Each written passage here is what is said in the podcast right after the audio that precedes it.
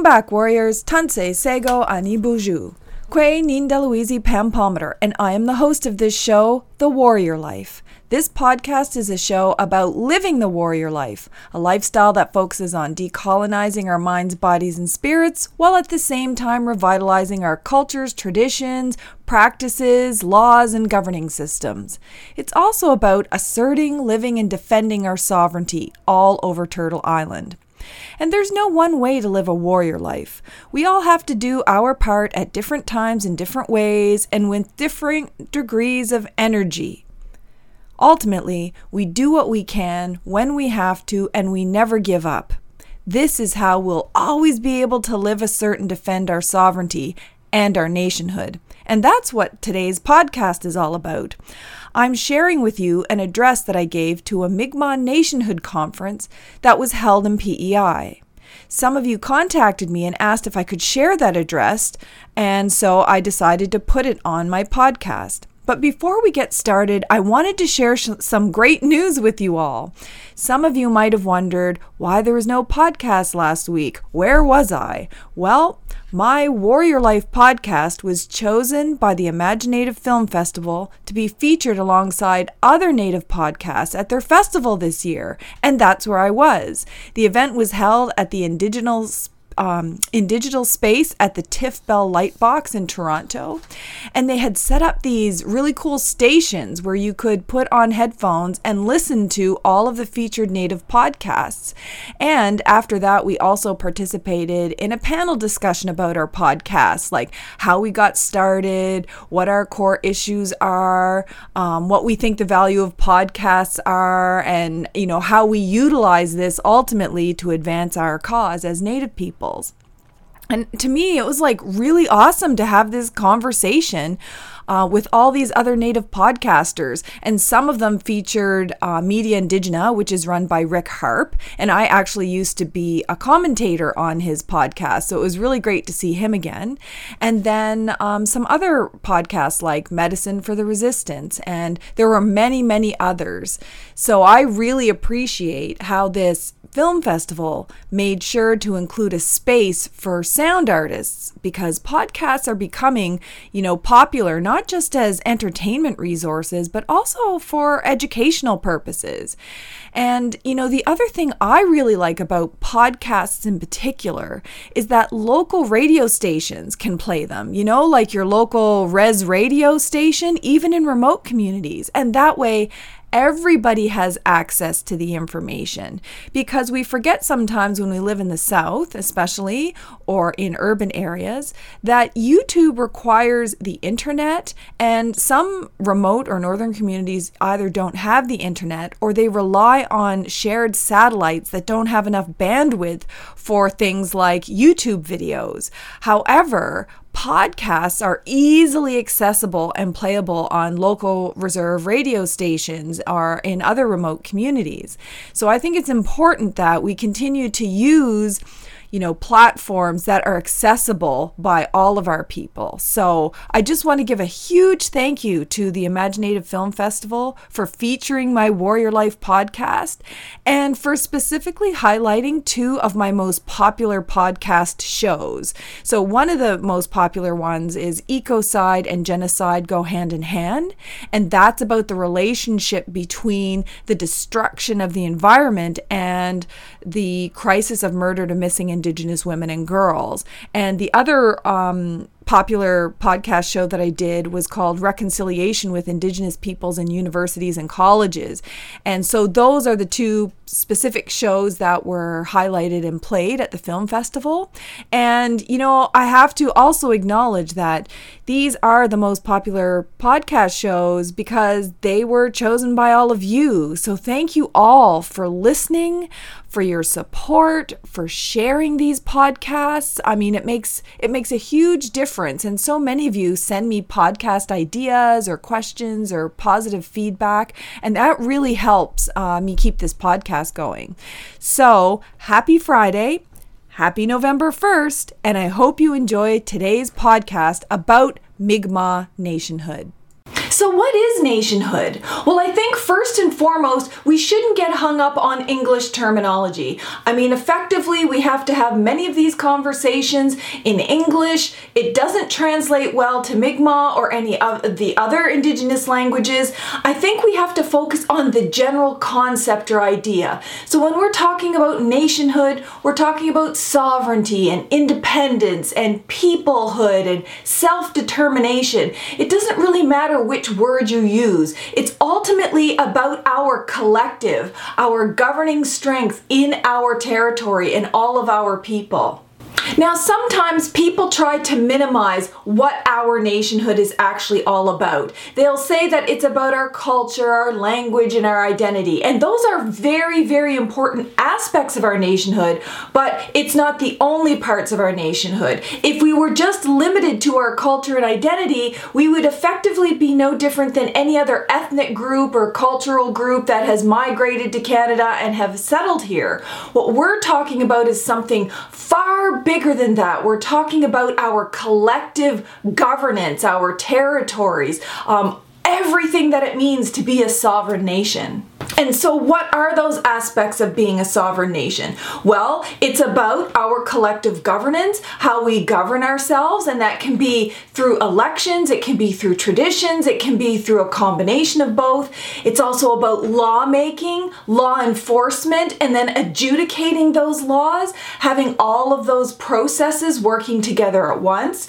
It's about our economies, it's about um, domestic trade, it's about international trade, it's about manufacturing, it's about inventions, it's about science, it's about all of our traditional and modern knowledges. It's literally everything that you can think of that any other nation or state or peoples around the world are involved in. Those are the core aspects of our nationhood as well. And another important part of our nationhood is our definable and well defended territories.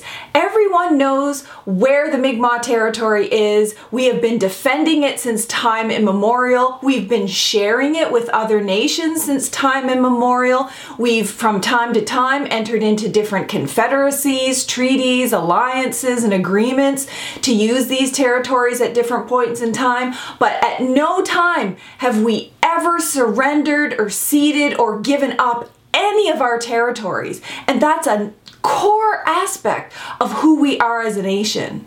So, another aspect of our sovereign nationhood is about exercising our inherent powers to be self determining. And inherent means pre existing, pre contact. It wasn't given to us by any uh, colonizing government, it wasn't granted to us in a piece of paper or a law somewhere. Our inherent powers come directly from the Creator who put us in our territory to be the land uh, caretakers, to be the ones who take care of our people, um, and all of the plants and animals and fish and insects and birds within our our collective territory. And here's the thing sometimes we get caught up in this um, colonial game of recognition. We're constantly going to federal, provincial, municipal governments or, or other entities for recognition of who we are. But that is completely irrelevant to being a sovereign nation. So, in order to be a sovereign nation, you don't require recognition by any other state or government in the world. Now, sometimes it's true that acts of sovereignty over a long period of time eventually translate into both informal and formal aspects of recognition. There might be other states that say we recognize this state or this country or this nation as independent or sovereign, but the whole concept of sovereignty is not about an external recognition. It's about an internal assertion, living, and defending of our collective, our peoplehood, our nationhood, our self determination, and it gets uh, characterized as sovereignty. We make our nationhood real and concrete by our ongoing actions. And that's a very important point to understand about Mi'kmaq nationhood. We are here because of our ongoing resistance, our ongoing defense of our territory and our rights and our peoples. And it's not ever ever going to be a situation where we can say, look, great, we have now achieved sovereignty or we have achieved nationhood and we can sit back and relax. Because it's not a state of being and in fact it's not even a right. It's a it's a verb, it's an action, it's an ongoing organic process that must consistently be defended or other sovereign entities will come in and displace that sovereignty and break us up. And that's the last thing that we need as a nation moving forward.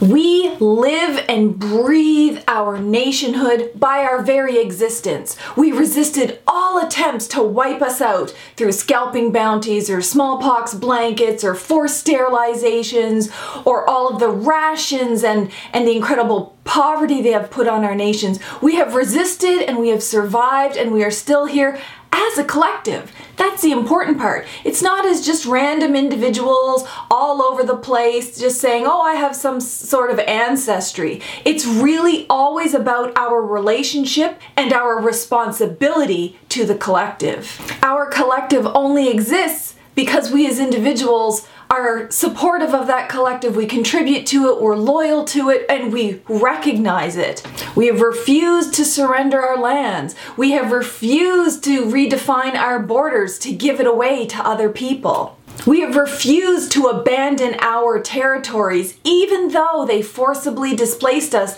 to small reserves. We have never stopped claiming all of Mi'kma'ki as our sovereign territory. We have refused to give up our language and our culture, our practices, and our identities, even in the face of the most extreme abuse and, and assimilatory forces possible.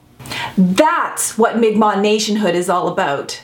But like I just said, it is not a right. We will never get to a place where we can just sit back and say, because there's a piece of paper that says we're sovereign, or that says we're a nation, or that says we're a collective, we don't have to do any work. We have lots and lots and lots of work to do, and every successive generation uh, behind us and, and currently and ahead of us all have to contribute to protecting our nationhood so that it exists many, many, many, many generations into the future.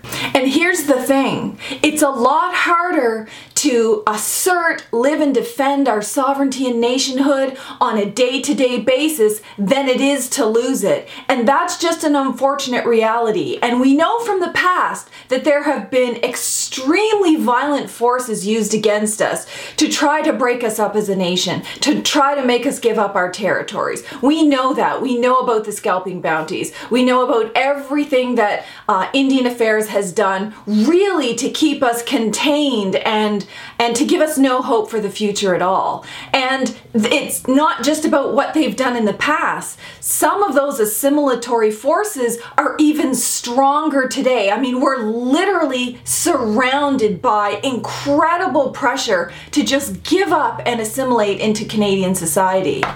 Think about all of the very powerful legal, political, social, and cultural forces that exist all over Turtle Island in Canada, the United States, Mexico, with our brothers and sisters in South America. I mean, all of the education systems, health systems, legal systems, economic systems are all based on the colonizers' uh, laws, the colonizers' ways of being, the colonizers' cultures and languages and identities. And we are impacted by those forces on a daily basis. And so it takes an extra amount of effort to resist, but at the same time, revitalize. And all of our energy can't just be 100% focused to the project of decolonization and resisting assimilation and keeping these powerful colonial forces at bay. We also have to make sure that we divide all of the energy and the time and the resources and the workload amongst us all so that we can give an equal amount of time and energy to revitalization, revitalizing our, our culture and our language, revitalizing our laws and traditions, and revitalizing and rebuilding our nation. If we are out of balance in any way, we won't be successful on this nationhood endeavor. And so far, we have been very fortunate to have people who give up all of their time and energy to making sure that we're both resisting and revitalizing at the same time. And I have every faith that all of you at this conference will all find a way to divide up the work and the energy and the time and the resources needed to make sure that we're balanced going forward as the Mi'kmaq Nation. Now, I'm going to get a little bit political here because I also see that there are some other very significant threats to our nationhood right now. We have national Aboriginal organizations who are well funded, entirely funded by federal and or provincial governments who are claiming to speak on our behalf, who are making deals on our behalf, who are supporting legislation on our behalf. And that is a critical hit to our sovereignty and nationhood when third party entities go in and presume to take over our right to be decision makers as rights holders, as sovereign nations. So I think we have to rethink very carefully our relationship with other corporate entities, be it a national Aboriginal organization, a provincial Aboriginal organization, or any other uh, industry or government. We have to make sure that we are always the ones speaking for ourselves. Another threat to our nationhood is Canada's own court systems. We often rely on those court systems to try to assert and defend our rights, but those are generally rights vis a vis the state, vis a vis Canada, as opposed to maintaining, asserting, and defending our own inherent sovereignty based on our own laws. Now, that's not to say that we can't use the court system strategically. I think we should. I think there have been very uh, targeted court cases that were meant to dismantle and repeal or reject some of Canada's most racist and discriminatory laws and policies.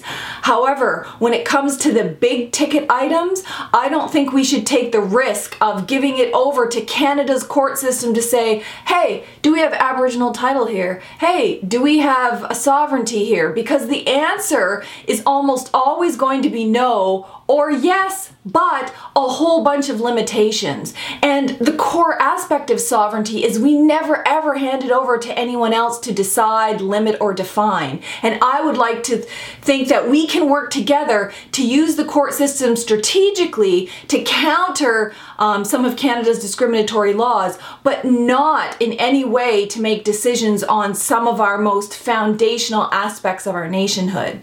Now, this one might be a little bit controversial, but I also see um, this has been a tactic of both federal and provincial governments for the last few decades in particular is well funded tables. So, money given to national organizations or regional organizations to sit at tables, be it a fiscal table, a policy table, you name it. There are hundreds of tables ongoing right now, well funded. They take lots and lots of energy, resources. They take all of our technicians and experts to sit at these tables, and for the you know majority of them, they don't accomplish anything. And in many cases, you have tables that have been ongoing for years and years and years and years and years without any concrete output whatsoever. So, what that does is it keeps us in stasis. We're not moving ahead, we're not moving backwards, but we're not getting our issues around our lands, our resources, our nationhood, our own self determination or self governing processes. Those things aren't moving ahead. We're just almost staying on pause.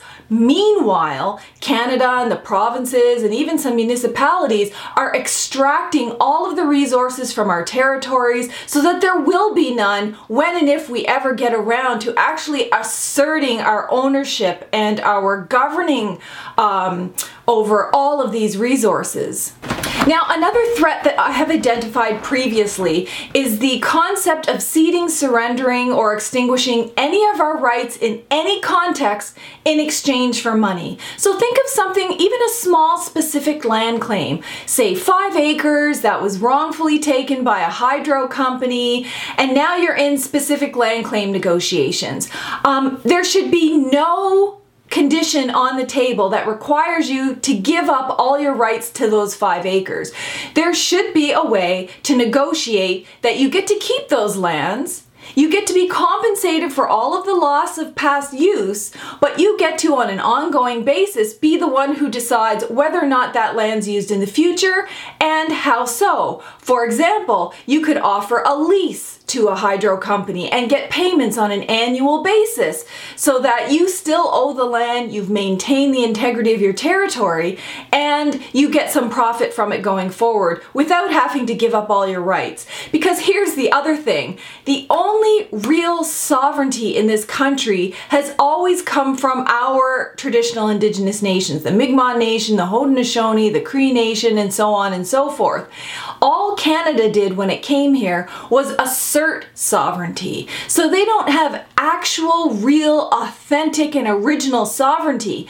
They have to take it by force and continue to act as if they're sovereign, or they have to buy it one acre at a time.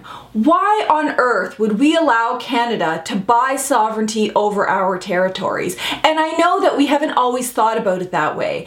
And I also know that Canada has us, you know, over a barrel. They know they've created this system that has maintained poverty. They have excluded us largely from the economy. They have done everything they can to control us. So it's very difficult to think about turning away money in order to protect our sovereignty and ownership over our own territories. But it's something that I think we really need to reconsider. The entire specific claims and comprehensive land claims process is all based on cede, surrender, and extinguish. And I know that the government has run around the last few years and said, no, no, no, no, we're not doing that anymore. But talk to any of the lawyers at the negotiating tables. They are still doing that. Um, and we have to be very, very careful about what we're willing to give up now in exchange for money that never lasts, no matter how much it is. And finally, the other threat, which I think is probably the biggest threat to our sovereignty and nationhood, is us not believing we are sovereign, that we are independent, that we are self determining, that we are a nation. The biggest threat is really us just giving up. And and I'll tell you why that's important because we're the ones who are the citizens. We're the ones who actually support this nation, this whole concept of a nation. If we give up, if we don't contribute to it, if we say, well, if someone else believes in it, they can do it, then we're going to have a scenario where there is no nation. We will just be uh, a member of another cultural group that has some multicultural rights, you know, um, w- within the state. And similarly, attached to not believing or not acting as though we're sovereign or independent or a nation is waiting.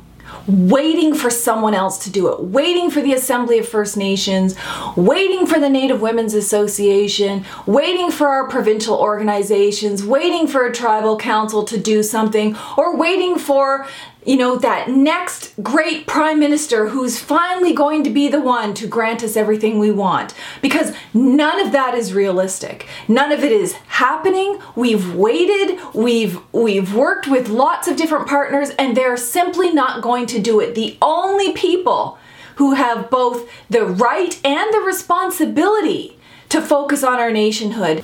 We simply can't wait anymore. And here's a message that might be a little bit difficult. We are never going to have enough experts. We're never going to have enough time. We're never going to have enough money and resources. We're never going to reach that state of perfection where now, yes, 100% of the people agree. We have international experts from all over the world to help us develop our laws, and we have billions of dollars.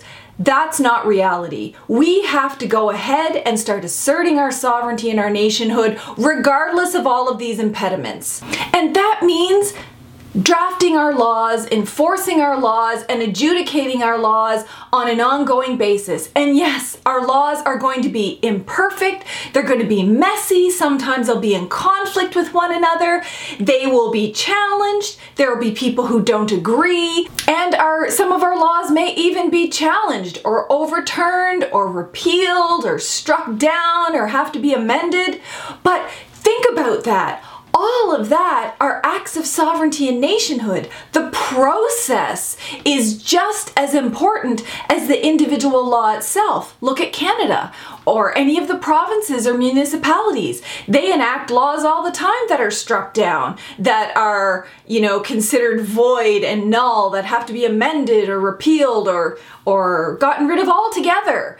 But it's the process that they're engaged in, that sovereign act of nationhood and nation building and asserting their authority and jurisdiction over particular areas. So we need to do the same thing and accept that we're going to make lots of mistakes along the way like every other nation in the world. And and think about that every nation in the world has social conflict, they have legal conflict, they have political conflict. But that's what nationhood is all about. We shouldn't shy away from the conflict. That's actually a healthy part of human development.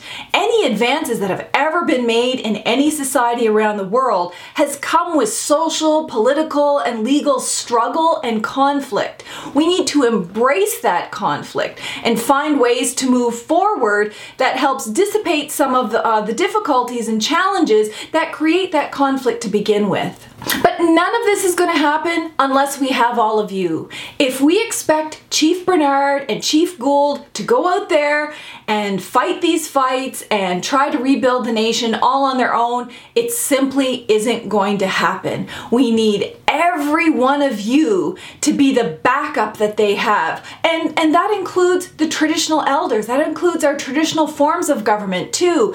That includes all of the people that we work with as experts and advisors. It includes our youth who are the ones who are going to be carrying this nation forward. We literally have to include everyone in this journey. But when I say that, also understand that it doesn't require everyone to be 100% unanimous on everything. That's not what consensus is about. Consensus is a process, it's not an end result. So, in the end, Nationhood, it's not going to be a part time job. It's not about volunteerism. It's not a short term project or an initiative.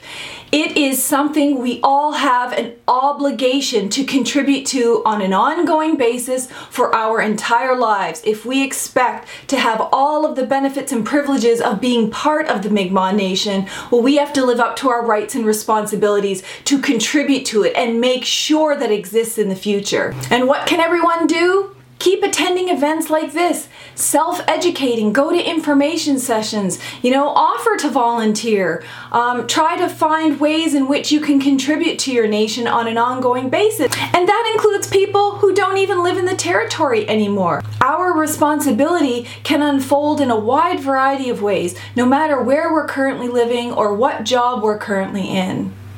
Always think as a Mi'kmaq citizen, what can you do to help versus just what you believe that you're entitled to? Because being part of a nation is a relationship. It's about what you give as much as what you get. And similarly, the nation can't hold itself out as a nation unless it's fulfilling its responsibilities to make sure that all of its citizens, no matter where they're located, all feel part of our collective as a nation. And you don't have to know everything. You don't have to be an expert. You don't have to be famous. You don't have to contribute 100% of your time. The important part is just doing it. And by acting sovereign and rebuilding our nation, and focusing on us instead of on all of these external forces, eventually we're just going to push federal, provincial, municipal jurisdiction right out of the way. And eventually we'll expand our nation, we'll expand our jurisdiction into lots of different areas. But none of this is possible unless we take the risk, unless we put all of our faith in ourselves and our collective and agree to forgive one another for being colonized, accept our people no matter where they are, and make those important acts of contribution to our nationhood and our sovereignty and our territories and our independence and our economies without judging people who can't do that right now. Because we all have different skills and capacities and we're all at different places in life. And there were some times in my life where I had to focus on raising my babies. But that's an important part of nationhood, having strong, healthy, loved babies. Similarly, there were times when my sister couldn't go out and protest and defend our rights. But she could babysit my kids while I went out and did it.